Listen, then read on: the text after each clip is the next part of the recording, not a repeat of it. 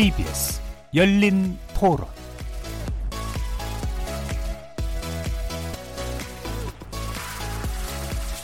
안녕하십니까. KBS 열린 토론 정준희입니다. 자기 식구 감싸기가 심하고 너무 권위적이에요. 서민들한테는 굉장히 턱이 높고 수사권, 기소권 다 갖고 있으니까 그 힘이 세서 그런 거라고 봅니다. 그들만의 천국 그런 것 같아요. 뭐 국민들은 어떤 그 권리 기본권 뭐 이런 거는 아랑곳 않고 그러니까 예를 들어서 김학의 같은 경우도 얼굴이 분명한데도 불구하고 그냥 넘어간 거 아니에요. 그런 게 좀 고쳐져야 돼요. 팔이 안으로 굽는다고 검찰은 비리 같은 경우도 감싸줄 수 있고 지금 이런 문제가 과거부터 쭉 이어온 문제잖아요. 개혁은 확실히 필요하다고는 봐요. 차차 조금씩 개혁해 나가야 될 것 같아요. 소신껏 하고자 하는 방향으로 갔으면 좋겠는데 어느 때는 A로 갔다가 어느 때는 B로 갔다가 우왕좌왕 하니까 그것 자체도 신뢰가 안 가는데 자기네들만의 어떤 특권 의식이라 해야 되나? 자기네의 그 선후배의 그, 그 특권 의식에 그런 게 있는 것 같아요 보니까. 이권 기타 다른 이제 그 권력층들하고의 유대 결합 자체적으로는 내가 봤을 때는 쉽지가 않을 것 같아.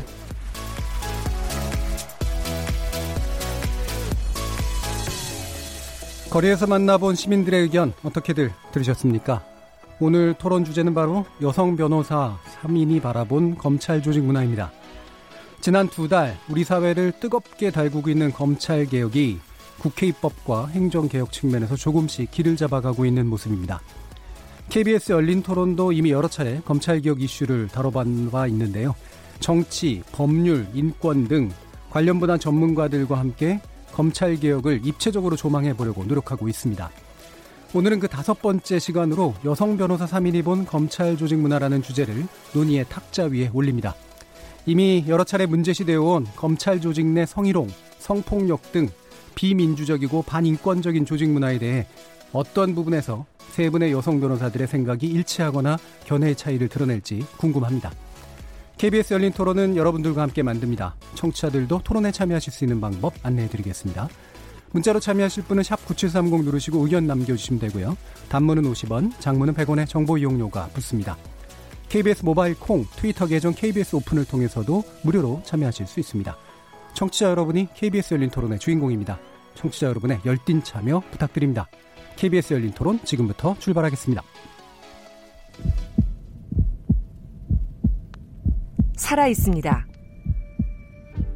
토론이 살아 있습니다. 살아있는 토론, KBS 열린 토론. 토론은 라디오가 진짜입니다. 진짜 토론, KBS 열린 토론. 자, 그럼 오늘 함께 해주실 분들 소개하겠습니다. 민주사회를 위한 변호사 모임의 사법위원장이시죠? 김지미 변호사 나오셨습니다. 네, 안녕하세요. 김지미 변호사입니다. 그리고 법무부의 인권 강사를 맡고 계시기도 한 노영희 변호사 모셨습니다. 네, 안녕하세요. 노영입니다. 자, 그리고 현재 제2기 법찰 검, 아, 법무검찰개혁위원회 위원으로 활동 중이시고요. 2년 전까지 검사로 또 근무하시기도 했습니다. 오선, 오선희 변호사 모셨습니다. 네, 안녕하세요. 오선희 변호사입니다. KBS 열린 토론 검찰개혁 시리즈 다섯 번째 시간 여성 변호사 3인이 본 검찰 조직 문화 영상으로도 생중계되고 있는데요. 유튜브 들어가셔서 KBS 일라디오 또는 KBS 열린 토론 검색하시면 지금 바로 저희들이 토론하는 모습 영상으로도 보실 수 있습니다.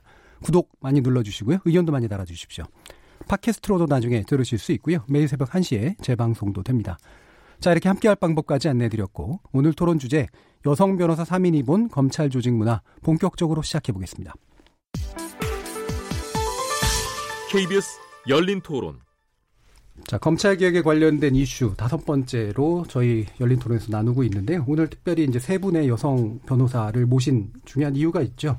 어, 최근에 검찰 개혁 문제에 많이 이제 어, 이슈를 던져주신 분들이 실제로 이제 여성 검찰 출신이신 분들이 많고 그분들이 또 제기하고 있는 문제들 가운데 지극히 반인권적이고 반여성적인 그런 식의 검찰 내 조직 문화가 아주 명확하게 드러난 어, 측면들이 있었습니다. 그래서 어, 이 세 분이 법조인이시자 여성 법조인으로서 검찰의 조직 문화 무엇이 가장 문제다라고 보시는지를 일단 먼저 간단히 듣고 시작하도록 하겠습니다.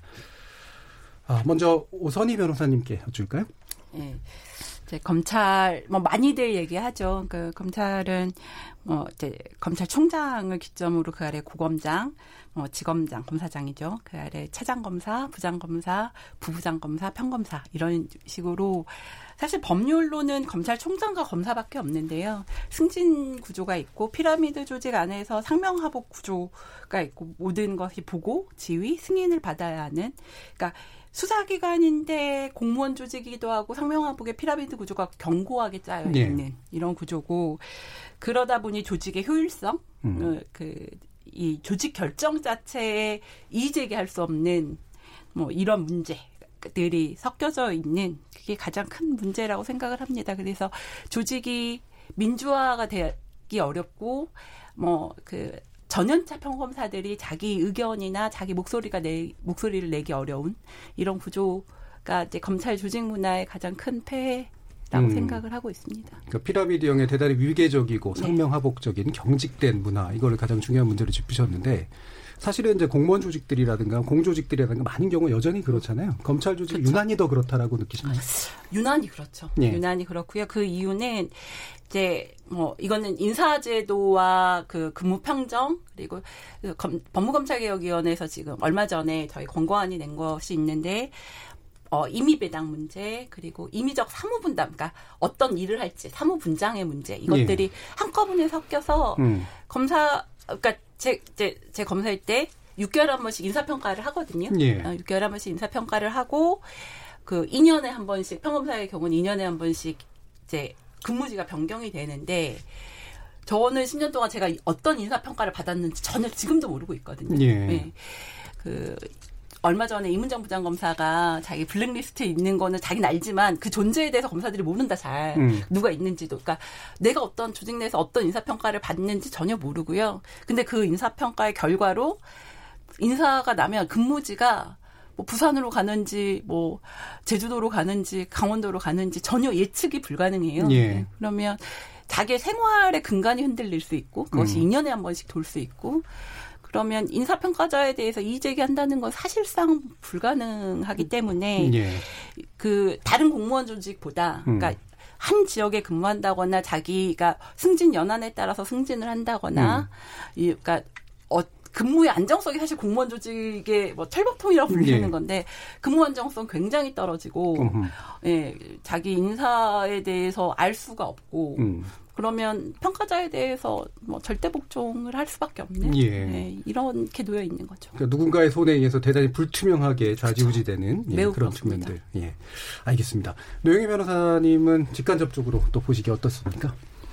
우선 검사 동일체라고 하는 그 원칙하고 예. 기소, 기소 독점주의라고 하는 원칙이 검찰 조직을 왜곡시키고 있다 음. 이렇게 봅니다. 왜냐하면 검사 동일체라고 하는 것은 사실은 어느 검사나 그 또 그 하나의 사건을 처리할 때 사실은 다 똑같이 그냥 한 몸으로 움직여서 하는 것처럼 예. 우리가 그냥 평가할 수 있다 이런 일이란 말이에요. 그럼 그 속에서 그 사건을 바라보는 방식이나 이런 게 다르다는 것 자체를 인정할 수가 없는 부분이 돼버리는 거죠. 음.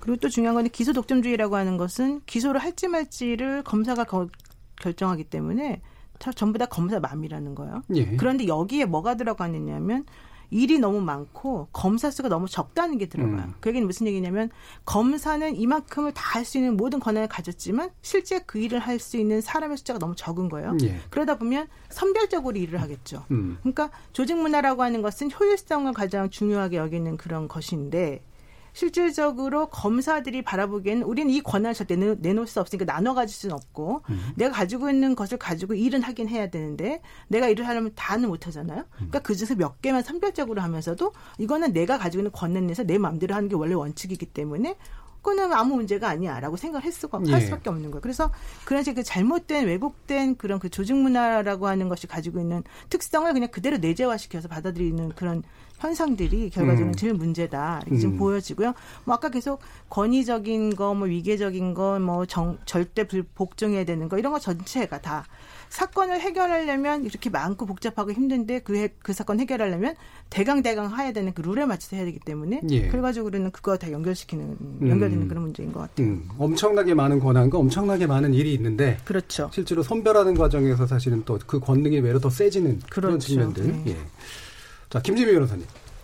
그 이 법조계가 원래 이제 남초 직군이잖아요. 예, 대표적으로. 네, 대표적으로 그런 데다가 원래 이제 검찰은 특히나 또 여성들이 많이 지원을 하지 않았던 음. 역사가 있었고 지금은 여성 법조인 수가 많이 늘었다고는 하지만 그래도 30%란 말이죠.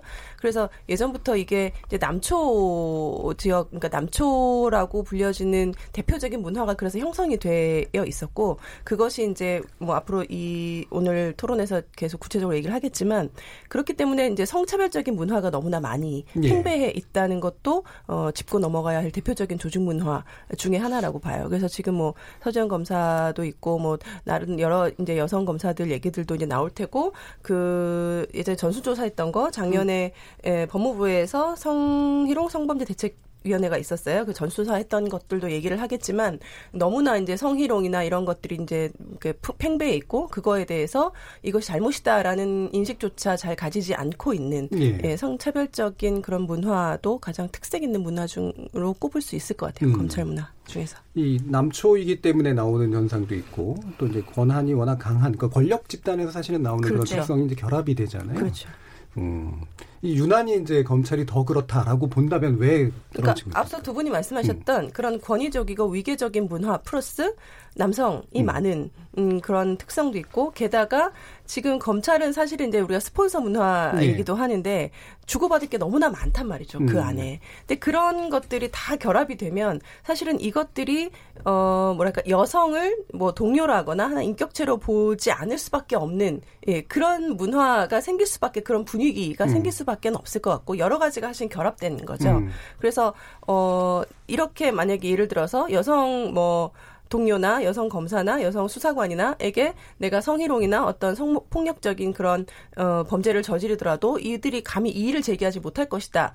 라는 이제 인식이 있고 실제로 이 제기하면 뭐 인사상의 불이익도 받고 어, 오히려 가해자는 이제 숨는데 피해자만 드러나는 방식이 계속 되풀이되다 보니까 그런 것들에 대한 뭔가 경각심이랄까? 가해자는 그런 것들이 없고 피해자는 문제 제기를 해봤자 나만 어, 당하는 나만 또 다시 드러나고 나에게만 불이익이 있는 그런 상황들이 계속 이어져 오니까 감히 문제 제기할 생각을 하지 못하고 예. 그런 것들이 이제 쌓여져 오다 보니까 어떻게 손을 댈 수 없는 이제 지경에 있었던 거죠. 근데 그것도 외부에선 사실 잘 몰랐잖아요. 우리가 그러다가 이제 서지현 검사 일을 이제 사건을 계기로 해서 좀 알게 됐고 이후에 이제 뭐 다른 검사 이제 였던 변호사님도 계속 페북에 이제 같은 글을 올리고 뭐 방송에서도 집중 조명을 하고 이러면서 조금씩 조금씩 드러나서 이제 알게 된 거죠. 예. 네, 일반 시민들이. 음. 그래서 이제서는 이제야 그러면 이걸 어떻게 할 것인가라는 이 조직 문화를 어떻게 뭐 성평등적인 조직으로 바꿀 것인가 하는 이제 과제가 우리한테 남겨져 있는 것이고 제가 알기로는 작년에 그 대책에서 여러 권고를 한 것으로 알고 있어요. 근데 사실 그것들이 잘 지켜지고 있는가 음. 어, 제가 볼 땐 좀 아닌 것 같거든요. 예. 그러니까 이게 뭐 단기간 내에 사실은 이제 문화라는 거는 정말 단기에 바꿀 수는 없는 거예요. 그러니까 음. 제도 개선이 좀 이제 쭉 있고 그러면 이제 장기적으로 문화가 바꾸는 수준으로까지 이제 가야 되는 거라서 사실 단기적으로 몇 가지 권고안 내고 끝났다 이렇게 할 수는 없는 것이고 장기적으로 쭉 계속 가 이제 뭐 관심을 가지고 계속 감시하고 봐야 되는 거죠. 예. 어, 지금 방금도 이제 그 성희롱 성폭력에 관련된 문제, 그 다음에 견고하고 변화되지 않은 이런 문제에 대해서 얘기를 해주셨는데, 어, 실제로 이제 이현주 변호사께서 2002년에 검찰을 떠났는데, 최근에 이야기한 거 보면, 현재 검찰은 예전하고 전혀 다를 게 없다라고 하는 이제 그런 발언을 했어요. 오선임 변호사께서 최근까지 있으셨으니까 이 부분에 대해서 아마 더 많은 증언들이 있으실 것 같은데, 어떠세요? 저는 바뀌었다고 생각을 합니다. 그러니까 바뀌었다고요? 예, 음. 제가 음, 그러니까 제가 근무하는 10년 동안 이렇게 돌이켜서 생각을 한번 해봤는데 뭐 이를테면 그 초반에 그러니까 전연차일 때 선배가 술 마시자 이러면 그게 무슨 일이 있어도 가야 되고 예. 술을 돌리는데 여기서 내가 술을 못 먹거나 컨디션이 안 좋다고 거부하기 되게 애매했거든요. 음. 제 기억에 어떤 남자 검사가 술을 못 먹겠다고 하니까 삼겹살 기름, 이렇게 삼겹살 구우면 기름 나오잖아요. 예, 모아놓은 거. 예, 예, 그거. 예, 예. 그거를 마시라고 했던 기억이 나요. 아이고. 예. 근데 그, 그, 그래서 그때 제 1년차 때였는데 되게 충격을 받았던 기억이 음. 있고 저는 다행히 술을 좋아하는 사람이어서 아, 난이 조직에서 잘살 수 있겠다 이렇게 생각을 한 적도 있는데 예.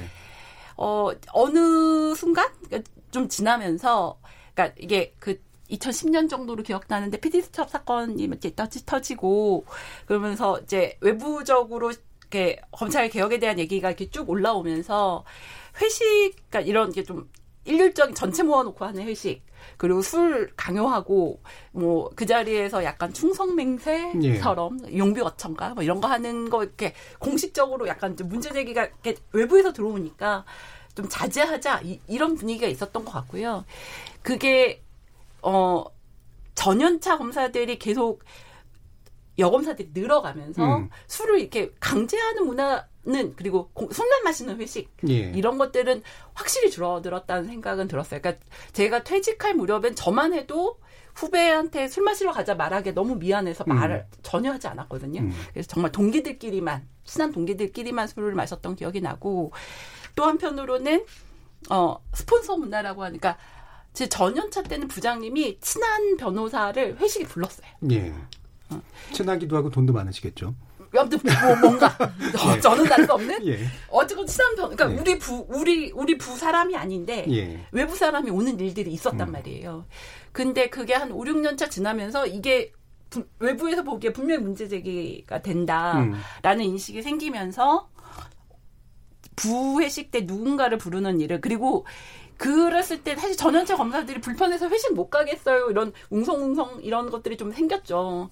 그러니까 이제 그거는 없어졌고 예.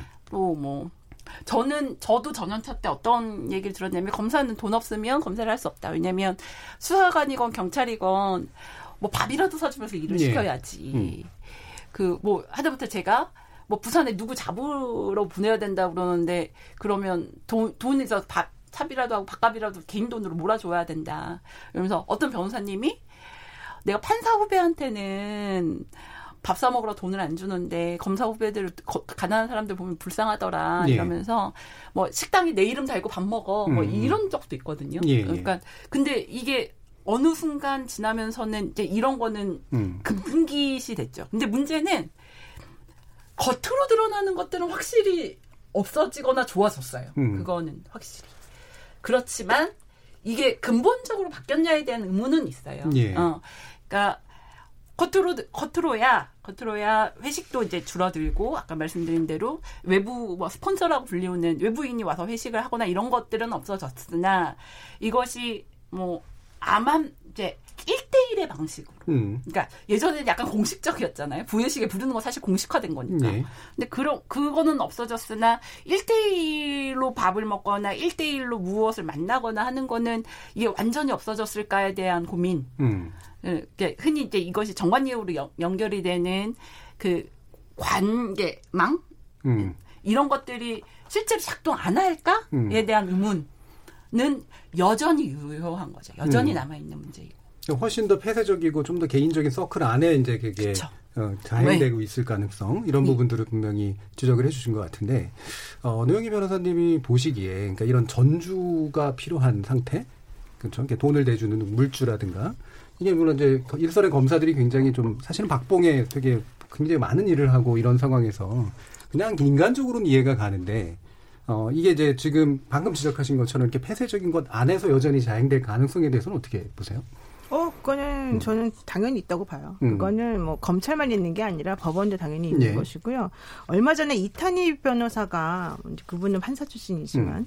검찰 정관 예가 훨씬 심하다 이런 얘기를 하지 않았습니까? 예. 그러니까 검찰이 아 증거를 대라라고 말했지 우리 그런 거 안 해요라고 말하진 않았단 말이에요. 음. 그러니까 무슨 얘기냐면은 실질적으로 아까 좀 전에 변호사님 말씀하신 것처럼 검사들은 수사를 하기 위해서는 자기 밑에 있는 팀원들을 부려야 돼요. 그렇죠. 근데 그 팀원들을 그냥 부릴 수는 없는 거예요. 음. 그 팀원들이 정말 하다못해 설렁탕이라도 사 먹어야 되는 부분이에요.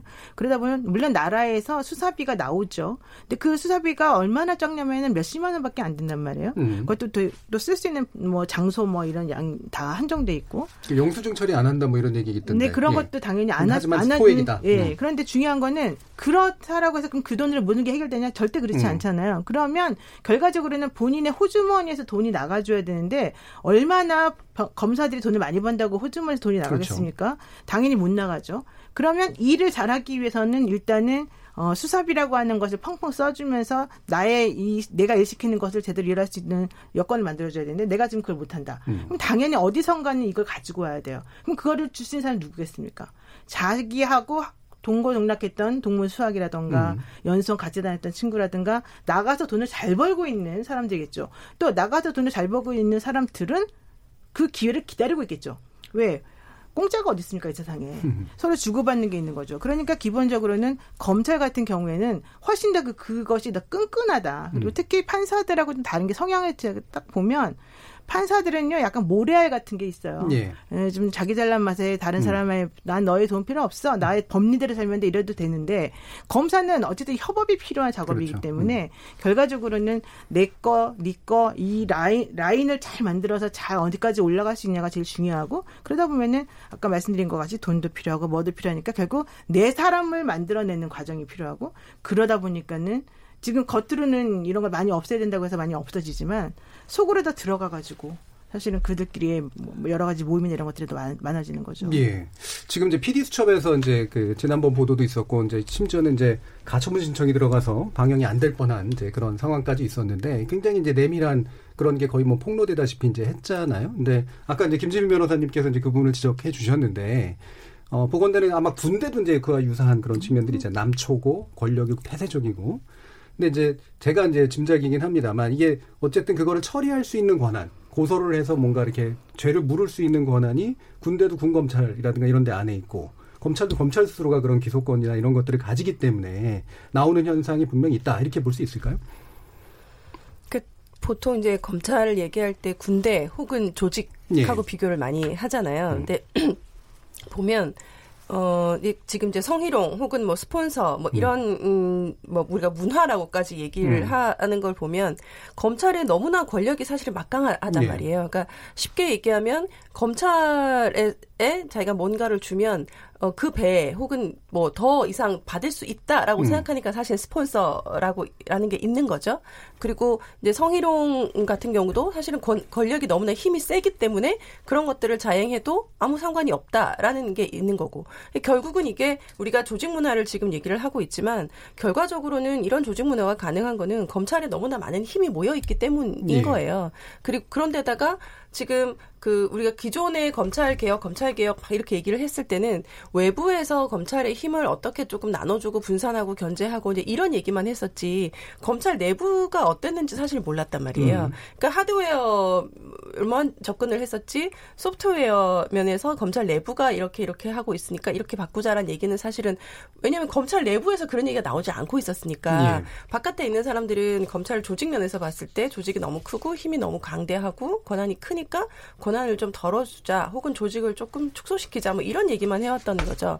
그런데 이제 지금은 분위기가 조금 바뀐 게 뭐냐면 지금 이제 이기 법무검찰 개혁위원회의 활동 내용도 보면 기존의 검찰 개혁이라고 얘기했던 것과는 좀 다른 방향의 개혁 방안들이 계속 나오는데 그게 제가 보기에는 소프트웨어적인 측면이 음. 굉장히 많아요. 그래서 이런 것들까지도 이제 얘기를 할 수 있는 그러니까 폐쇄성이 조금 음, 옅어졌다. 이제 내부를 조직을 좀 들여다볼 수 있는 예, 그런 이제 권한이 있는 기구도 예. 생겼고 사람들도 거기에 좀 관심을 좀 가지게 됐고. 그래서 이제 기존의 검찰 개혁을 얘기했던 것과는 조금 다른 방향의 개혁 방안들이 나오고 있는 거 저는 굉장히 환영할 만한 일이라고 생각하고 그래서 이제 이런 식의 검찰이 조금 더 개방돼야 되죠, 사실은.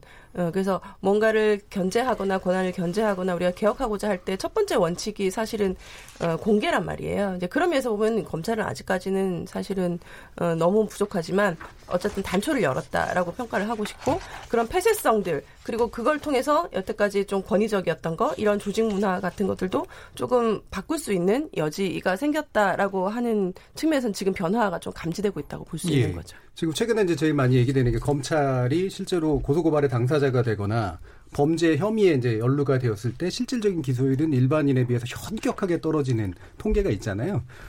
눈에 뻔히 보이는 건데 실제로 우리가 이들이 기소권을 가지고 있기 때문에 눈에 뻔히 보이더라도 그거를 활용해서 사실은 이제 범죄로 실제로 들어가지 않게 만들어주는 그런 게 작동하고 있다고 노영민 변호사님 보세요? 그렇죠. 음. 그들은 음. 왜 그런 일이 벌어지냐면 이게 심리학적인 이유하고도 좀 연결되는데요. 음. 사람은 이제 정보를 어떻게 가지고 있느냐에 따라서 행동 결과가 달라진다는 음. 거예요. 예컨대 내가 우리 앵커님하고 이제 뭔가를 하는데 앵커님이 어떤 행동을 해요. 제가 보기에 이상한. 예. 그러면 저 사람 왜 저런 행동을 하지? 라고 생각을 하잖아요. 그래서 판단 내리겠죠. 음. 아, 저 사람은 오늘 아침에 부인하고 싸웠나 봐. 저 사람은 원래 좀 성격이 더러워서 그래. 이렇게 예. 생각한단 말이에요. 자, 그렇지만 이분의 내밀한 건 제가 잘 모르기 때문에 음. 바깥에 있는 것만 가지고 추정을 해서 제가 그냥 판단 내리는 예. 거잖아요. 그런데 그 얘기가 내 얘기가 돼보, 돼보세요. 음. 그럼 나는 내가 왜 그랬는지 잘 알잖아요. 이해하죠. 그럼 음. 나는 내 내부적인 상황, 상황을 너무너무 잘 알고 음. 있기 때문에 그런 상황에서 당연히 그럴 수밖에 없어. 그런 생각 나올 수밖에 없어라고 생각하는 거죠. 즉 내적 정보를 마음대로 활용할 수 있는 상황이 돼버리는 거야. 검사들은 일반인을 대할 때는 저 사람들 말 안 믿어. 쟤는 예. 다 거짓말 맞힌 애들이야라고 하지만 자기가 그 상황이 돼버리게 되면 내 내가 이렇게 생각한 건 너무 당연한 거 아니겠어? 내가 이런 이런 이런 일 때문에 이렇게 된 거를 갖다가 왜 뭐라 그러지?라고 생각해요. 음. 그 얘기는 무슨 얘기냐면 자기에 대한 판단을 내릴 때는 자기의 내적 동기나 내적 정보를 활발하게 이용하는 거고 다른 사람에 대한 판단 내릴 때는 그런 걸 안 이용하고 바깥의 잣대로만 본다는 거예요. 일단 첫 번째 그런 문제점이 음, 차이가. 있는 거죠. 두 번째로는 그들은 너무 그들이 잘났어요. 음. 그들이 최고야. 그래서 그들의 판단 능력을 비춰봤을 때는 내가 이렇게 생각하고 내가 이렇게 행동한 거는 그거는 정말 당연한 거야. 예. 이걸 왜 잘못했다 그러지? 잘못했다고 생각하는 그 사람 바보야. 이렇게 생각한단 말이야. 이 엘리트주의가 정말 얼마나 뼈저리게 지금 이 사람들의 골수에 다 들어가 있는지는 뭐 지금 우리 여기 앉아 네 명이 앉아 있지만 세 명 다 마찬가지입니다. 예. 지금 물론 교수님들도 마찬가지겠지만 교수님보다 우리가 더 심하겠죠. 요점은 요점은 그들은 항상 자기네들이 공부를 너무 열심히 잘해서 그 어려운 시험 붙었다라고 하는 그 강박관념이 있기 때문에 일단 무조건 우리의 판단이 옳아, 우리가 다 우선적이라는 생각을 먼저 가지고 있다는 거예요. 예. 또 세 번째로는 어떻게 너 따위가 나를 단죄할 수 있니? 음. 라는 식으로 생각을 할 수밖에 없는 거죠. 그러니까 이런 여러 가지 것들이 복합적으로 작용하는 거는 거죠. 음, 심리적인 문제, 그리고 또 하나는 문제. 조직을 음. 지켜야 된다는 것도 있어요. 그렇죠. 조직 보호. 네, 만약에 본인들이 본인에게 그런 철퇴를 내리거나 뭐 같은 일을 한 다른 검사가 내리게 되면 그 사람은 바보죠. 왜냐하면 자기 조직을 망가뜨린 사람이 되는 거니까. 음. 말이 나온 김에 아까도 이제 그 법원 얘기도 이제 잠깐 나왔습니다. 법조계 일반의 문제다라고 볼 수 있는 측면도 있고, 그다음에 사실은 유난히 검찰이 그렇다라고 이제 볼 수 있는 측면도 있을 것 같은데, 어 아까 이제 판사 얘기도 이제 하셨었잖아요. 근데 비슷한 문제를 안고 있긴 하지만 검찰이 유난히 더 그렇다. 그리고 법원은 그래도 그나마 검찰보다 낫다. 예를 들면 뭐 어, 성차별에 관련된 문화라든가 뭐 직급에 관련된 문화라든가 이런 식의 측면에서 그나마라도 법원이 낫다라는 말의 의미가 뭔지 어떻게 이해할지 모르겠습니다만 어, 그렇게 좀 비교하는 게 의미가 좀 있다고 보세요? 어, 저는 굉장히 있다고 생각해요. 예, 어떠세요? 예. 음. 그러니까 그 아까 김지미 변호사님 말한 이제 작년에 법무부 성희롱 성폭력 대책위에서 음. 저도 이제 그 대책위 활동을 했는데요. 그때 이제 대책에서 뭐를 했었냐면 법무검찰 그 전체 여성 직원들 음. 전체 그래서 검사 여검사 여자 수사관 다뭐 여자 실무관 다 포함해서 전수조사 8천 명을 넘게 전수조사를 했고 그때 예. 이제 응답률이 90%가 넘을 정도로 압도적 응답을 했는데 그때 여검사 중에 82%가 넘게 조직 문화가 성적 성 불평등적이다 예. 음. 그리고 굉장히 의미 있는 85% 뭐라고 대답했냐면 근무 평정, 업무 배치, 부서 배치, 인사에 있어서 불공정하다. 음. 그러니까 여성이 완전히 불리하다. 음. 이런 얘기를 했어요. 근데 이게 뭘 이- 이렇게 말한 배경이 있죠. 이 배경이 검사는 굉장히 장시, 장시간 근로를 합니다. 그래서 음. 저 예전에 그냥 농담 삼아서 내가 시급으로 따지면 얼마일까? 막 이렇게 생각을 음. 해서 한 달 동안 대략 계산을 해봤는데 한 시간에 5천 원도 안 됐던 것 같아요. 음. 네. 그러니까, 그러니까 뭐 하루 15시간, 그러니까 12시 이전에 퇴근한다는 걸 약간 상상해 본 적이 별로 없고 주 52시간도 적용 안 되고. 그러니까 하루 15시간, 예. 15시간 이상 이라고 생각을 했고요. 그러니까 예. 주말에도 너무 당연하게 출근했던 것 같아요. 음. 그러니까 이, 이, 근데 이 모델은 이 장시간 근로가 당연하고 장시간 근로하지 않으면 조직 충성도가 낮다고 평가하거든요. 땡땡근하면 너는 일 안 하는 나쁜 사람인 거죠. 그러면 이거는 그 남성, 그러니까 생계 부양자가 있는 남성만 사실은 이, 이런 구조로 몇십 년 살 수 있는 거잖아요. 예. 여성의 경우는 사회적으로 그러니까 육아나 가사에 대한 책임감 더 강하게 부여가 되는데 이 15시간 이상 무조건 일을 해야 돼. 열심히 일을 해야 하는 이 구조에 들어와 버리면 여성이 사회 구조상 밀려 그러니까 일을 못 하는 사람처럼 평가될 가능성이 있고 아까 말씀드린 업무 배치 지금 검찰 개혁위원회에서 저 이것도 제안을 했는데 배당과 사무 분담에 관해서 예. 위원회를 만들어서 그 기준을 세우라고 지금 저희가 권고한 상태거든요. 이게 뭐냐면 저도 들었던 어, 어 지금 여검사 너 하나니까 그냥 그 성폭력, 아동폭력, 가정폭력 전담은 그냥 네가 해 음. 이거죠. 근데 성폭력, 가정폭력 이거는 출세 코스의 전담이 아니고 예. 우리 흔히 요즘 계속 얘기 나오는 특수부. 음. 예, 예전에는 이제 예전 정권 때 공안 예. 어, 이런 전담을 해야 되거든요. 음. 그래야 출세할 수 있는데 이런 전담으로 여검사들이 진출하기 시작한 게 제가 인관할 무렵에 처음으로 특수부에 여검사가 들어갔어 음. 정도 얘기가 들었고 지금도 각 이제 지금은 뭐 특수부가 축소되고 뭐 개편이 조직 개편이겠지만 흔히 말하는 인지부서 출세 코스 안을 들여다 보면 여검사가 현저하게 적어요. 음. 예, 현저하게 적고 심지어는 이게 한 명이 있어도 전연차가 있어요. 그러니까 고년차 선배 기수가 들어가 있는 게 아니라 이러면 여검사가 그냥 형식적으로 들어가 있는 거지 실질적으로는 아니라는 거죠. 그러니까 작년에 작년에 4월에 한 통계를 보니까 출세 코스라고 흔히 생각이 드는 법무부 파견 검사, 대검 파견 검사, 뭐 중앙지검 이제 다 가고 싶어 하거든요. 음.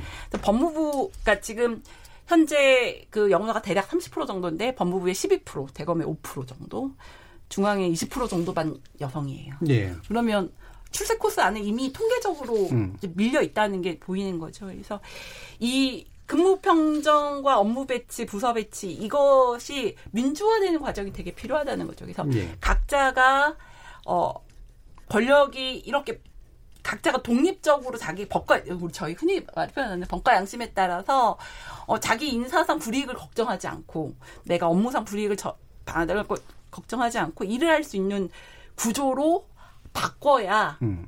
지금의 이런 문제들도 바뀔 수 있다. 이제 이런 문제 의식을 저희가 갖고 있죠. 예. 지금 검찰에서 유난히 심각하게 드러나는 이 유리천장 문제는 사실은 이제 다른 법조계, 예, 법조계 다른 분야에서도 이제 좀 뭐 그보다 덜 하겠지만 그래도 있을 텐데 김지민 변호사님 그런 거 현실적으로 많이 느끼시나요?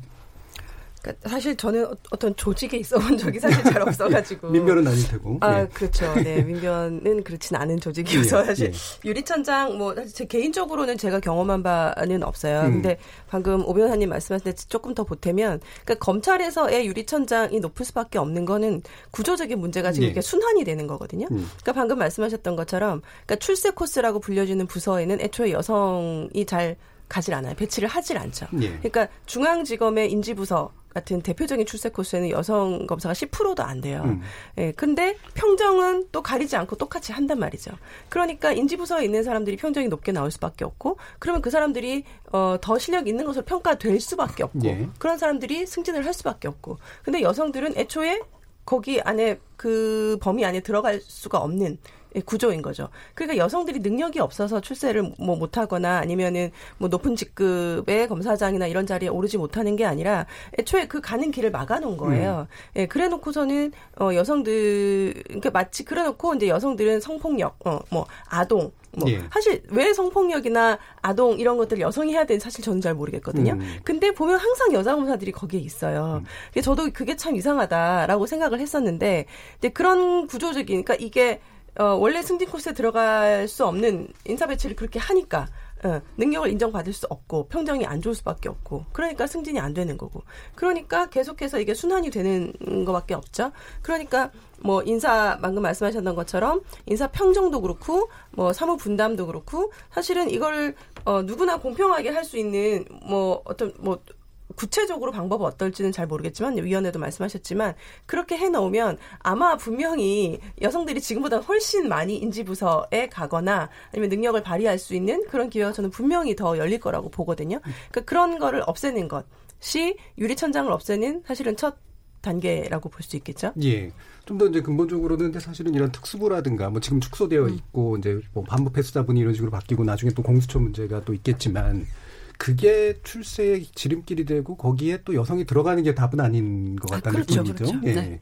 노영희 변호사님께 또 또 다른 법조계 유리 천장 어떤 거 얘기해 주실 수 있을까요? 지금 그 검사나 판사 여자 검사나 여자 판사들은 공무원이에요. 예. 그분들은 아무리 뭐 이러니 저러니 해도 어쨌든 간에 공무원이에요. 음. 공무원은 공무원 나름대로의 어느 정도는 본인들이 먹고 들어가는 게 있다는 거예요. 먹고 들어가는 그럼요. 거. 예. 변호사들이 먹고 들어가는 게 어딨어요. 우린요, 배가 이만큼 불러가지고 너무 힘들어도요. 오늘 예. 이 서면을 다 밤을 새워서 써야 됩니다. 음. 검사나 판사들은 유급휴가 너무 당연하게 받고 음. 또뭐 3개월도 하고 또 애 셋나도 되고 넷나도 되고 상관이 없어요. 변호사들 그랬다가 완전히 굶어 죽어요. 음. 요점은 뭐냐면 그래도 그나마 그저 이렇게 말하는 분들은 훌륭 행복한 분들이라는 거죠. 음. 그리고 성폭력 관련해 가지고 왜 여성들이 다 많냐 이해가 갈수 없다. 그건 난 전 이해가 가요. 왜냐하면 성폭력 피해자들이 주로 여성들이었기 때문에 예. 그 동안에는 그 여성들이 말을 하기 편한 사람 은 그래도 같은 여성일 것이다. 왜냐하면 그 여러 가지 은밀한 부위에 대한 설명이 필요하고 그러니까 음. 또 공감 능력이 좀 더 좋은 사람. 이것 때문에 그러니까 여성이 가지고 있는 그런 특성들 때문에 이쪽에다 배치를 하다 보니까 이제 계속해서 그게 조금 심화되는 부분이 있는 예. 거지. 그게 뭐 완벽하게 얘네들 무조건 실제길에서 밀어내기 위해서 이렇게 하는 것 같지는 않아요. 다만 음. 그럼에도 불구하고 예전부터 계속해서 이 법조의 문화는 남성 중심 문화이기 때문에 모든 종류 일 잘하는 거, 모든 종류 능력 있고 이렇게 반짝반짝 빛이 날 수 있는 부분은 전부 다 남자들을 먼저 메꿔놓는 그건 기본적으로 있어요. 그래서 그것은 이제 문제가 되는 것이지만 그럼에도 불구하고 현실적으로는 직업인으로서의 남성 여성의 그런 문제점 같은 걸 따져보게 된다면 그나마 검사나 판사들은 진짜 어디 가서 말을 하면 안 된다. 그 정도이고요. 사실 제가 약간 농담 심구로 말했지만은 근데 이제 검사들이나 판사들이 사실 힘들죠. 왜냐면은 여러분들이 참 그 사람들의 인생을 들여다보면요. 그렇게 공부 열심히 해가지고 미친 듯이 일해서 밤 12시까지 일만 하다 집에 가는 거예요.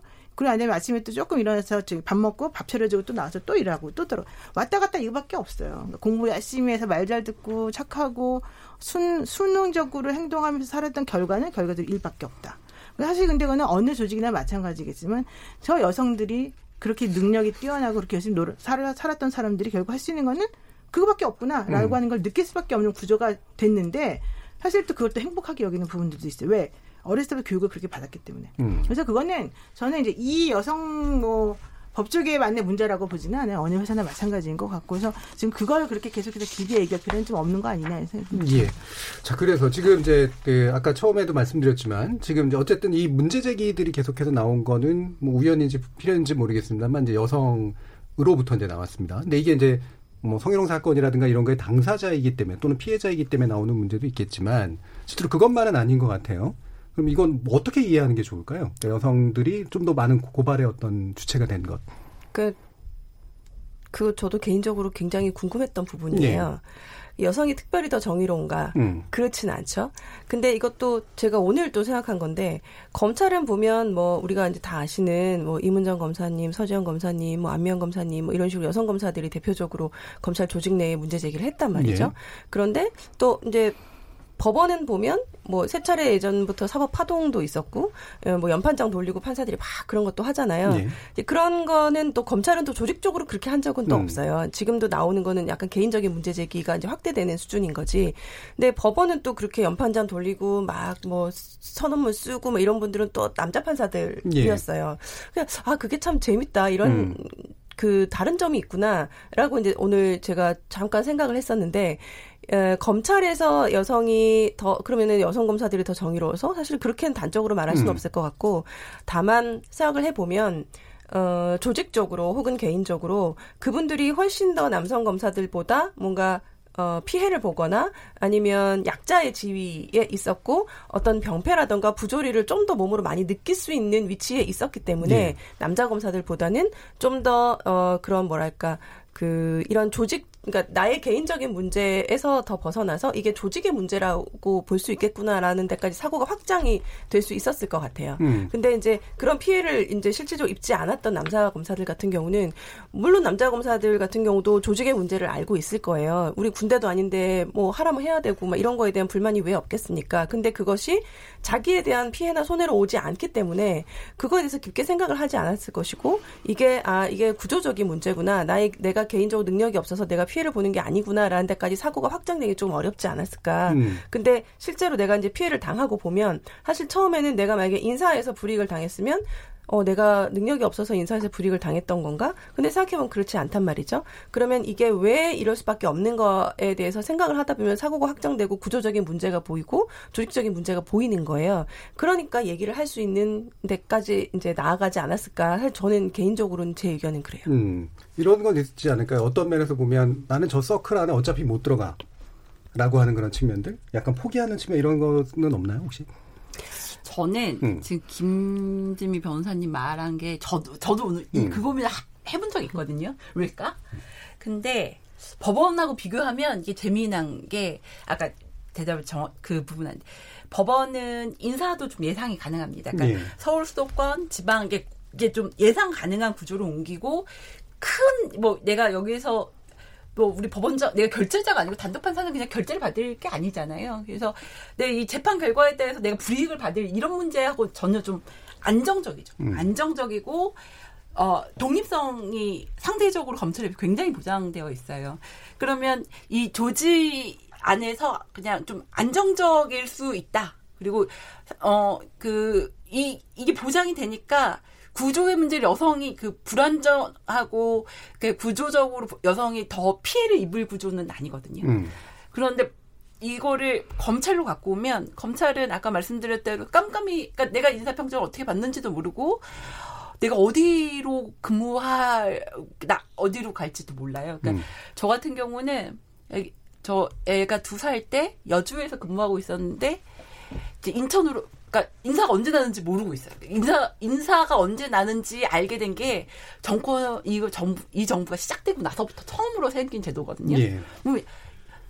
뭐 2월 1일 날 인사를 나는지 2월 오, 어, 25일 날 인사를 나는지 자체를 몰라요, 검사들은. 음. 그리고 인사를 나면 최대 시간을 많이 줘도 일주일에 보통 막 3, 4일 준 적도 많아요. 이제 여주에서 근무할 때 수요일 날 정도에 발령이 났는데 다음 주 월요일에 인천에 가야 되는 거예요.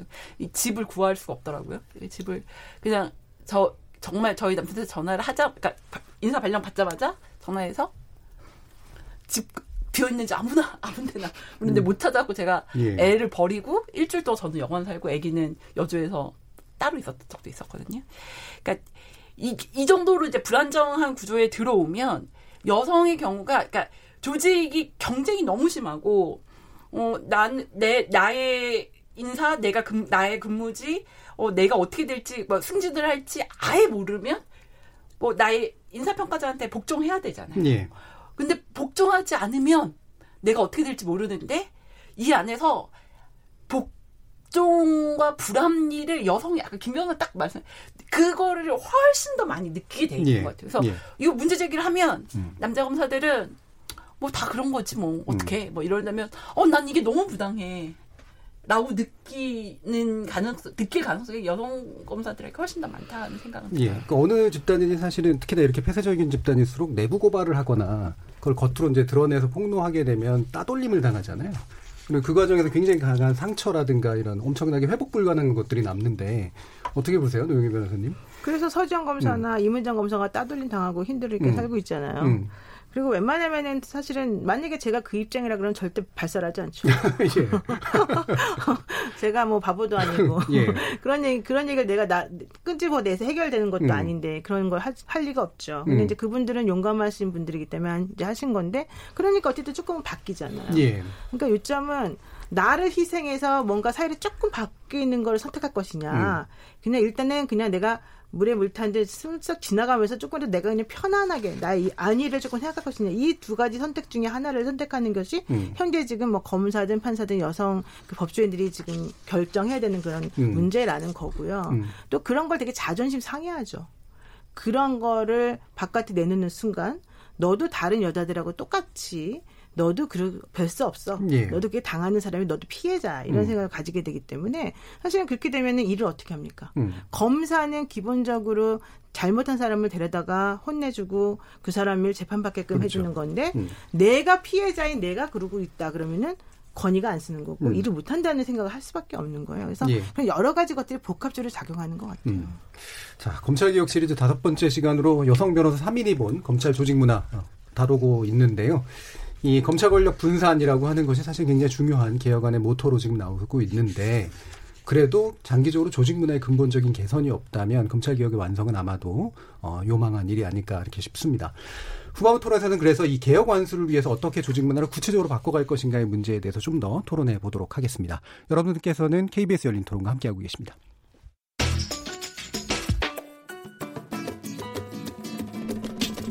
묻는다, 듣는다, 통한다.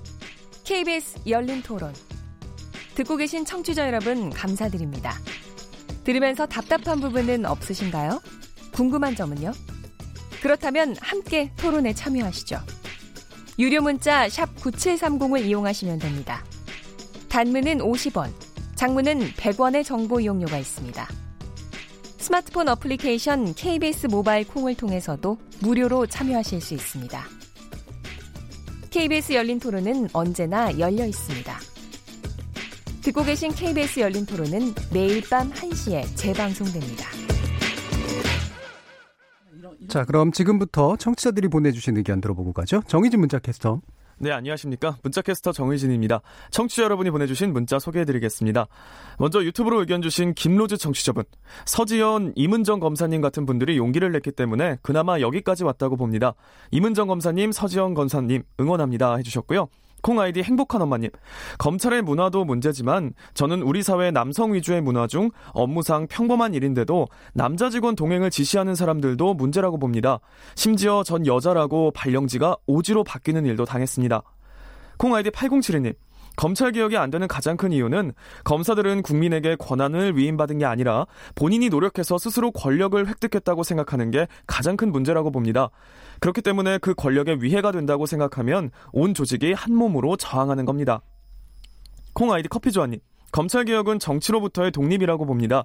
이번 조국 사태를 비춰보면 현재 검찰은 잘하고 있다고 칭찬해야 하지 않을까요? 검찰 위에 또 다른 검찰을 만든다고 문제가 해결될까요? 콩 아이디 윤종형님.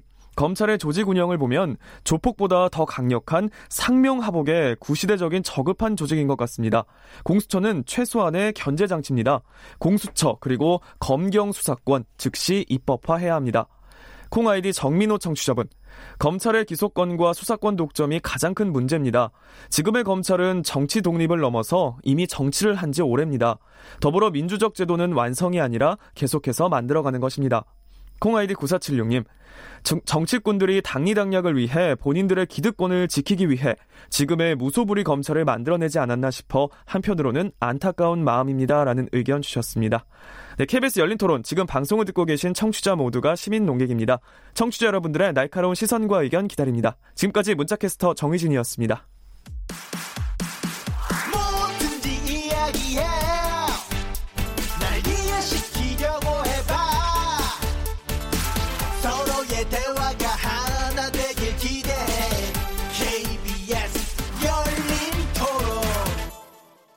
자, 후반부 토론 시작해 보겠습니다. 법무부 인권 강사이신 노영희 변호사, 제2기 법무 검찰개혁위원회 위원이신 오선희 변호사, 그리고 민범 사법 민변 민변의 사법위원장이신 김지미 변호사 이렇게 세 분과 함께 하고 있습니다.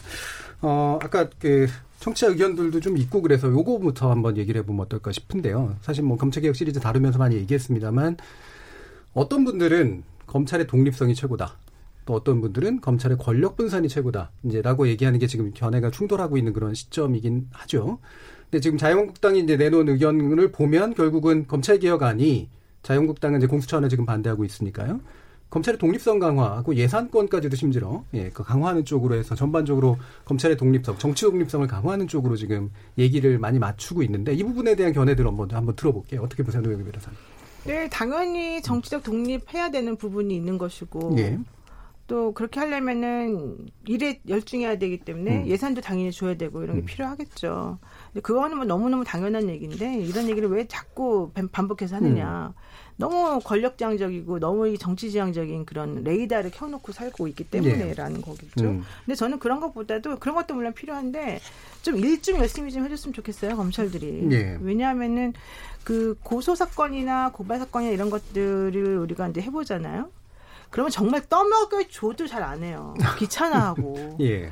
그런데 본인들이 생각하기에 점수가 올라가는 사건들이 있어요. 예. 그런 사건들은 막 미친 듯이 달려들어서 하는 거예요. 음, 눈에 띄는 일들. 예, 음. 그러니까 중요한 거는 뭐냐면 국민 누구에게나 그 한 사건은 되게 음. 자기에게 음. 전부인 사건인데 검사들이 보기에는 정말 수많은 사건 중에 한 개잖아요. 그러면 똑같은 시간을 들여서 내가 그, 시, 그 사건을 해결해 주어서 나한테 돌아오는 이득과 내가 사실은 그거 말고 다른 걸 해가지고 나한테 돌아오는 이득을 계산해 볼 수밖에 없어요. 음.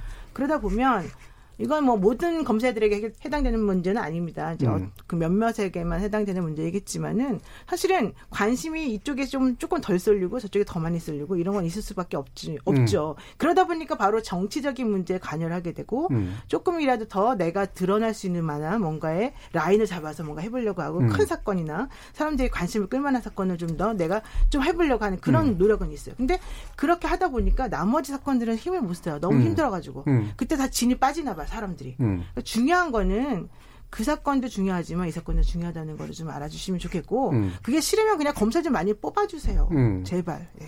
그러니까 이게 검찰의 독립 중요한데 그 검찰이 일을 안 한다가 아니라 이제 눈에 띄는 일을 하기 위해서 이제 움직인다.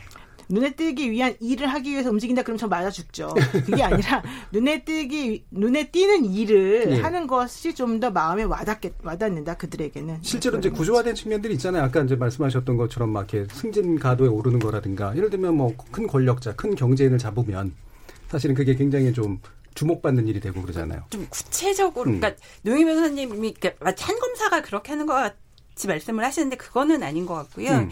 그러니까 지금 이제 뭐 지금 법무 그 검찰개혁위원회에서 저희가 제안한 것 중에 예. 특수부 축소 형사 공판부로의 중심 이동 이 얘기가 왜 나오냐면 지금 그렇죠. 노영희 변호사님 말한 맥락하고 좀 다 있습니다. 예. 그러니까 형사부 검사가 평검사 대다수인데 음. 어, 제가 기억을 좀 해봤더니 제가 제일 좀 많이 받았을 때가 300 몇십 건? 한 달에. 음. 한 달에. 제일 조금 받았을 때가 180건, 200건 정도. 한 달에. 네, 한 달에.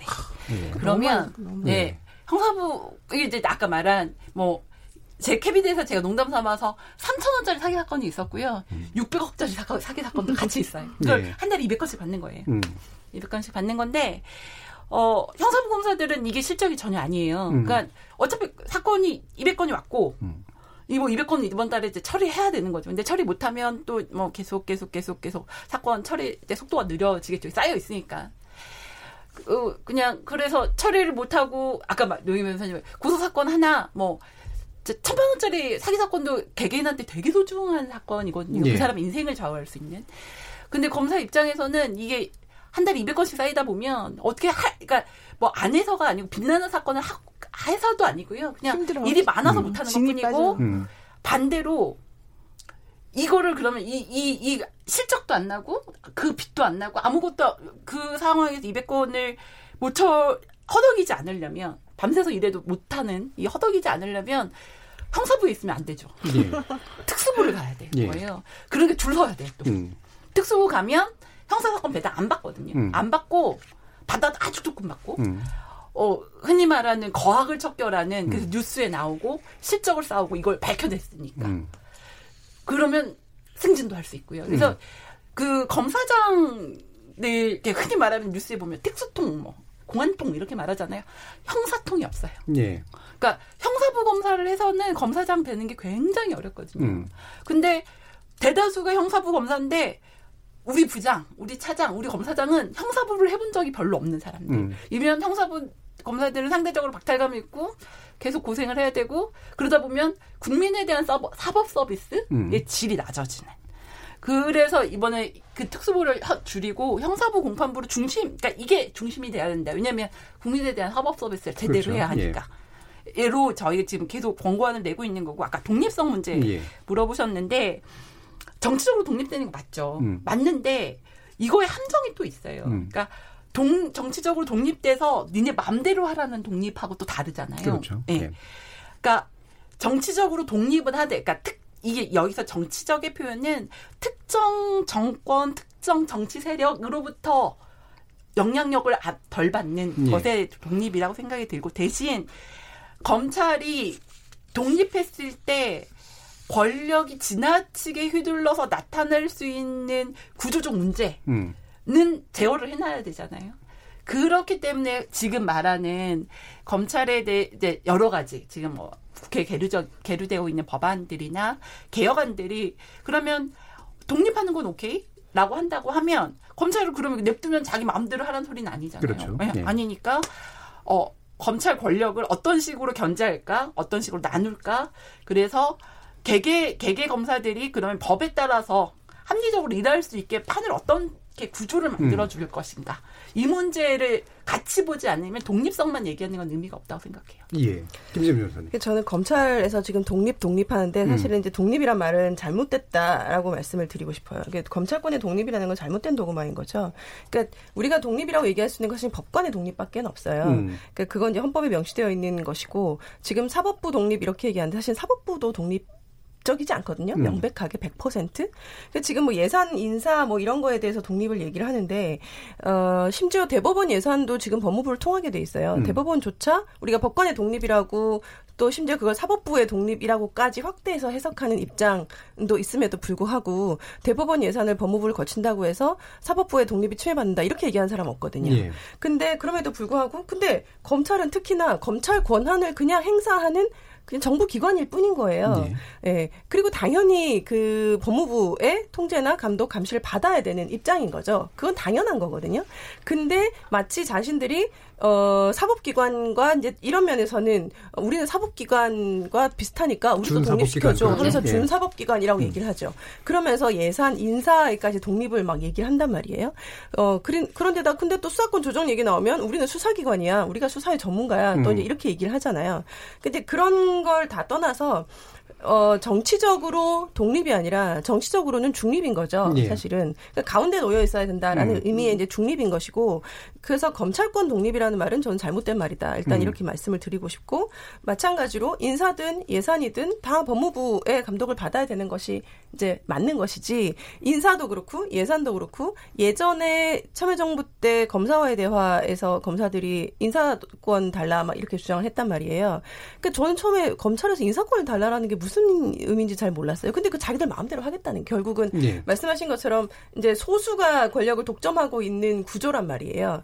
지금 뭐, 뭐, 무슨 나인, 무슨 패밀리, 뭐, 이렇게 얘기가 검찰에 되고 있는데, 인사 예산까지 다 그, 그들에게 주고 나고, 아무, 주고 나서 아무런 통제도 없으면, 정말 소수의 권력화된 그 안에 집단들이 검찰을 좌지우지 하겠다는 거거든요, 음. 결국은. 그러니까, 그거는 제가 볼 때는 말도 안 되는 얘기다. 단적으로 말씀드리고 싶어요. 예. 저도 이거 보태서 예, 드리는 우선희 말씀이면 변호사님. 예. 이거는 그러니까 예산 인사 문제는 명백하게 법무부를 통해서 하는 게 맞고요. 음. 특히 인사에 관련해서는 인사는 지금 그 안을 법무부 안에 검찰국 검찰과에서 짜는데 음. 이것도 뭔가 객관화할 필요가 있다는 생각은 들어요. 그러니까 음.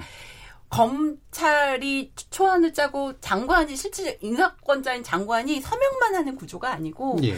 그러니까 장관의 실질적 인사권이 어떻게 행사할 수 있을지 그래서 검찰에 사실 인사위원회가 있거든요. 근데 예. 인사위원회가 이게 진짜 인사위원회가 제대로 작동하고 있다고 생각이 들지 않아서 그러면 제대로 인사위원회가 작동을 하고 음, 외부 외부의 시선 외부의 사람들이 들여다볼 수 있게 인사를 예. 그렇게 하고 그 인사의 투명화를 시키고 어, 장관의 인사권이 제대로 작동을 할 수 있게 만들고 음. 이제 이, 이런 이렇게 시스템을 짜야죠. 음. 바뀌어야 하는 문제죠. 그러니까 합리적인 근거를 음. 가지고 그 다음에 바깥에서 봤을 때 이것이 이제 감시 가능한 네, 형태로 어, 바뀌어야 된다라고 얘기하셨고요. 인사권 문제 말고도 이제 사건 배당에 관련된 권한도 이제 상당히 중요한 이슈 같아요. 그래서 지금 보면 아까도 이제 이제 눈에 이제 뭐 이렇게 눈에 띄는 일, 좋은 일 이런 거 결국 이제 받는 걸 누가 받느냐라고 하는 문제인데 네. 지금 이제 검찰총장이 이제 뭐 배당을 하는 거고 그 과정에서 어떤 기준을 가지고 배당하느냐의 문제가 이제 굉장히 심각한 문제 제기가 되고 있는 상태잖아요. 어 이거 어떤 문제가 있고 어떻게 해, 개선돼야 되는가? 뭐 의견 한번 주시죠. 이거는 네. 네, 법원이랑 좀 비교해 보면 음. 법원은 단독 판사들은 이제 8년 차정 이상의 판사들, 그러니까 비슷한 경력의 판사들이 단독 판사를 하고 합의부 들여다보면 이제 비슷한 경력의 부장 판사의 배석 판사들이 있기 때문에 어느 재판부를 가던 경력이 비슷한 사람들이 재판을 해서 큰 문제가 없어요. 예. 근데 문제는 검찰은 그렇지 않다는 거죠. 한 그러니까 형사부 하나가 있으면 부장검사, 부부장검사 있을 수도 없죠. 아무튼 부장검사, 부부장검사, 평검사 연차가 차이 나는 형검사 1년 차부터 15년 차 사이에 검사들이 섞여 있어요. 음. 근데 지금 법원처럼 무작위 전자배당을 100% 하게 되면 어떤 문제가 생기냐면 예, 예. 이제 이게 검찰에서 말하고 있는 문제기도 하고요. 음. 어, 뭐 100억짜리 사기 사건 막 2, 30명 들어가 있는데 이거 계좌 열어서 돌려서 볼 능력이 없는 1년 차한테 가면 어떡할래? 예. 이 문제가 있는 거죠. 예. 솔깃해요. 예, 이- 그런 얘기 어, 들으면. 예. 그래서 실제로 사건의 효율성이라는 생각을 제가 이렇게 해보면 음.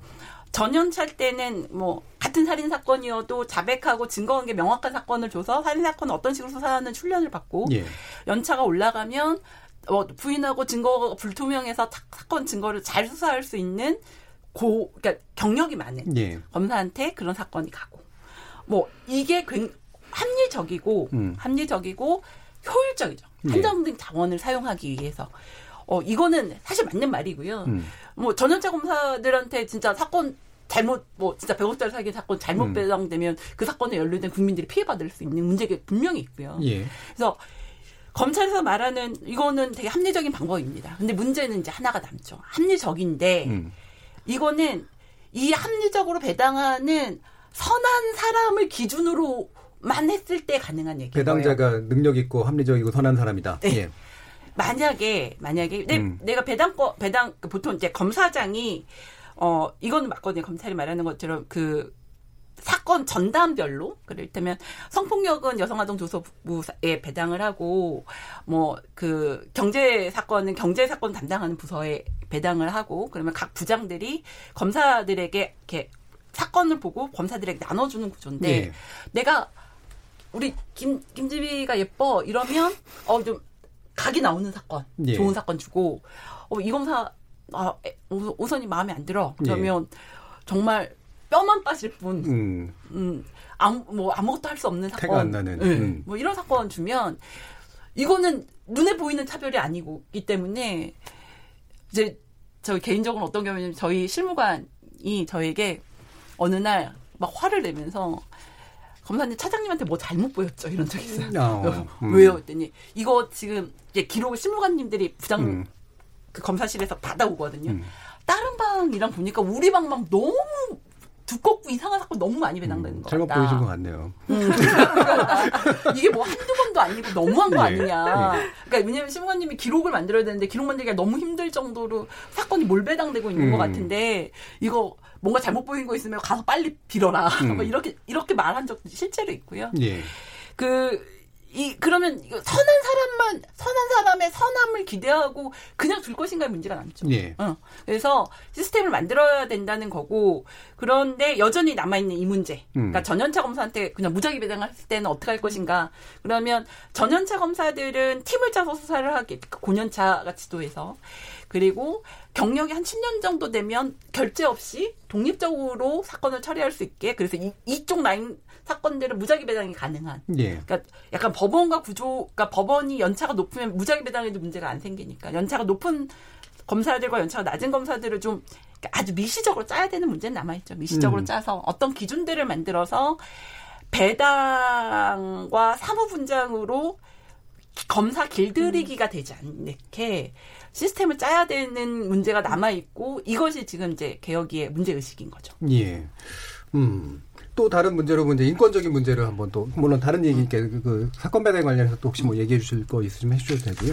또 궁금한 게 이제 인권적인 문제인데 이거 노영희 변호사님께 한거 여쭤볼까 싶은데요.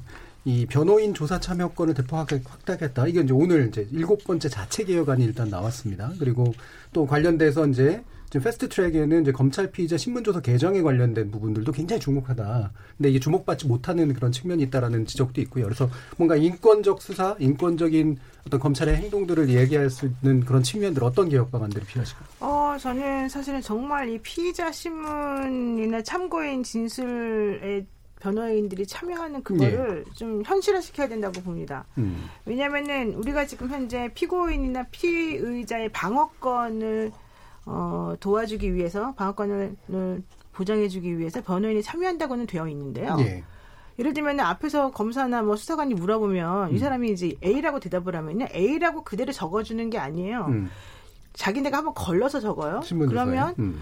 그렇게 적으면은 분명히 뉘앙스가 달라진단 말이에요. 그렇게 음. 하면 안 돼요. 내가 보기에는. 음. 그리고 이 사람은 원래 뭐 거짓말 하라는 뜻이 아니라 원래 이 사람이 가지고 있던 그게 아닌데 왜곡돼서 전달되어지는 것이 예. 나중에 문제가 생겨요. 왜냐하면 검사 실에서 작성된 그 문서는 이 사람 나 그렇게 안 말했는데라고 말을 해도 증거 능력이 있기 때문에 재판정에서 그렇잖아요. 그럼요. 예. 예. 그러니까 사실 그거에 대해서 아 이건 아니라고 말을 해주고 싶으면 말을 해주려고 하는 찰나에 변호인 조용하세요. 변호인 나가실래요? 이렇게 난리를 치는 거예요. 검사들이. 예. 검사들이. 음.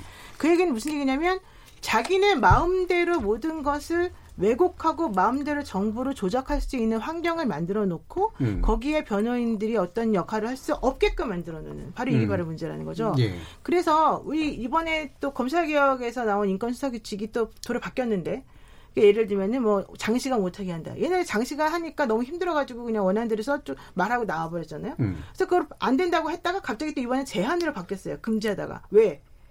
현실적으로 그게 힘드니까. 음. 자기네들이 봤을 때는 그걸 그렇게 바꿔주게 되면 문제가 생길 수 있다고 본 거죠. 그러다 보면 아무것도 된 게 없어요. 지금도 사실 그거는 못, 못하게 되어 있거든요. 제한하라고 되어 있거든요. 그러니까 그 얘기는 무슨 얘기냐면은 너무 검찰이나 수사기관 편의주의적으로 모든 규칙이나 이, 이 수사와 관련된 것들이 이루어져 있고 또 그들이 얘기하는 거는 절대적으로 이 공익을 위한 공익의 대변자라고 하는 믿음 때문에 사실 만들어진 것들이 많아서 저는 그런 부분들에 대해서 정말 좀 구체적으로 하나하나 다 이거를 좀다 음. 뒤집어 엎어야 된다고 생각하는 사람인데 예. 뒤집어 엎어지기가 어렵죠 사실. 자, 이렇게 뭐 인권 문제, 그 다음에 사건 배당에 관련된 문제, 인사권에 관련된 문제, 여러 가지 이제 논의거리들이 이제 있긴 있습니다만, 이제 마칠 시간이 돼서요. 어, 지금 검찰이 그럼 진정한 어떤 대민 서비스를 하기 위해 조직으로 태어나기 위해서 어떤 부분이 제일 중요하다라고 보시는지에 대해 간단한 마무리 의견들을 한번 들어보도록 하죠. 김지민 의원. 그 사실은 이제 검찰이 우리가 뭐 개혁 얘기 나올 때마다 지금 오늘도 뭐 그 자체 개혁안 일곱 번째라고 하면서 변론권 강화 뭐 나왔다고 하는데 사실 이거 개혁안 아니거든요. 이거 몇 년 전부터 계속 나왔던 네. 거고 심지어 제가 알기로는 이거 벌써 그 검찰 내에서는 안에 자체적으로 개혁 그 뭐 개선안인 거죠. 마련해가지고 변호사들한테는 메일로도 한번 왔던 내용이에요. 근데 이걸 마치 새로운 개혁안인 것처럼 내놓는 우리가 개혁안 개혁 개혁할 때는 검찰이 항상 자체 개혁을 하겠다라고 하면서 뼈를 깎는 뭐 이런 얘기를 음. 하는데 그래서 한 농담하잖아요. 더 이상 깎을 뼈가 없다. 막 이렇게 농담할 할 정도인데 예. 그 정말 그 뭐 권한을 내려놓을 생각을 해야 되는데 지금 검찰이 내놓는 것만 봐도 사실은 그럴 생각이 전혀 없는 예. 거죠. 그래서 아 이거를 뭐 제가 권한을 내려놔야 한다고 아무리 얘기한다 한들 검찰이 들을지는 모르겠지만 에, 검찰 개혁의 첫 번째는 사실 이제 권한을 내려놓을 각오를 하고 자체 개혁안을 내놓을 거면 정말 어, 아 권한을 정말 내려놓는구나라고 평가를 받을 만한 것들을 좀 내놓으시라고 예. 얘기를 해드리고 싶어요. 알겠습니다. 노영희 변호사님. 저는 그냥 지금 국회 그 선진화법 음. 지금 신속 처리 법안으로 올라가 있는 것들 예, 빨리 예. 처리했으면 좋- 좋겠어요. 하나라도 빨리 좀 거. 해라. 음, 예. 음. 맨날 말만 하지 말고 맨날 그 당리 당략에 따라서 바뀌지 말고 음. 국회의원들도 일 좀 하시고 정말로 이렇게 해서 올라갔으면 그 결론을 봐야 되잖아요. 예. 좀 제발 했으면 좋겠다. 음, 개혁 입법 빨리 처리해라 네. 이런 얘기셨고요. 오선희 변호사님. 뭐 이제 그 당연히 개혁 입법 이런 거 당연히 돼야 하고요. 음. 법률적으로 바꿔야 하는 부분들이 분명히 있거든요. 예. 문화적 아까 그 음. 문화를 위한 개선 이거는 그 지금 총장 검찰총장을 정점으로 하는 피라미드 조직을 제가 처음에 말씀드렸는데 음. 이게 수평적이고 권력 분산적인 조직 구조로 바꿔야 한다. 그러니까 음. 권력을 총 검찰총장 갖고 있는 권력을 쪼개서 나누는 구, 는 혁신이 필요하고요. 그리고 계속 오늘 말씀드렸던 검사 개개인이 자기 목소리를 내고 이게 위로부터 어, 그 위에 부당한 지시에 대해서 얘기할 수 있으려면 음. 검사 인사 제도가 합리적으로 바뀌어야 된다. 예. 아까 말씀드린 배당, 사무분장 인사 제도의 합리적 변화 이거 필요하다고 생각합니다. 음, 예. 알겠습니다. 시스템을 사실은 제대로 만드는 음. 것이 결국은 문화의 개선의 네. 핵심적인 요소다라고 의견을 주셨습니다. KBS 열린 토론, 어, 검찰개혁 시리즈 다섯 번째 시간으로 오늘은 여성 변호사 3인이 바라본 검찰 조직 문화라는 주제로 세 분의 전문가와 함께 토론을 해봤습니다. 오늘 함께 해 주신 제2기 법무검찰개혁위원회 위원이신 오선희 변호사, 민변 사법위원장이신 김지미 변호사, 그리고 법무부 인권 강사이신 노영희 변호사 이렇게 세 분께 모두 감사하다는 인사드립니다. 감사합니다. 네, 감사합니다. 그리고 함께 해 주신 시민 농객 그리고 의견 주신 청취자 여러분들께도 모두 감사드립니다. 청취자들의 적극적인 참여로 만드는 KBS 열린 토론, 토론을 통해 우리 사회의 합의의 길을 찾아가도록 하겠습니다. 검찰 개혁 빨리 이루어지면 좋겠습니다. 저는 내일 저녁 7시 20분에 다시 찾아뵙겠습니다. 지금까지 KBS 열린 토론 정준이었습니다.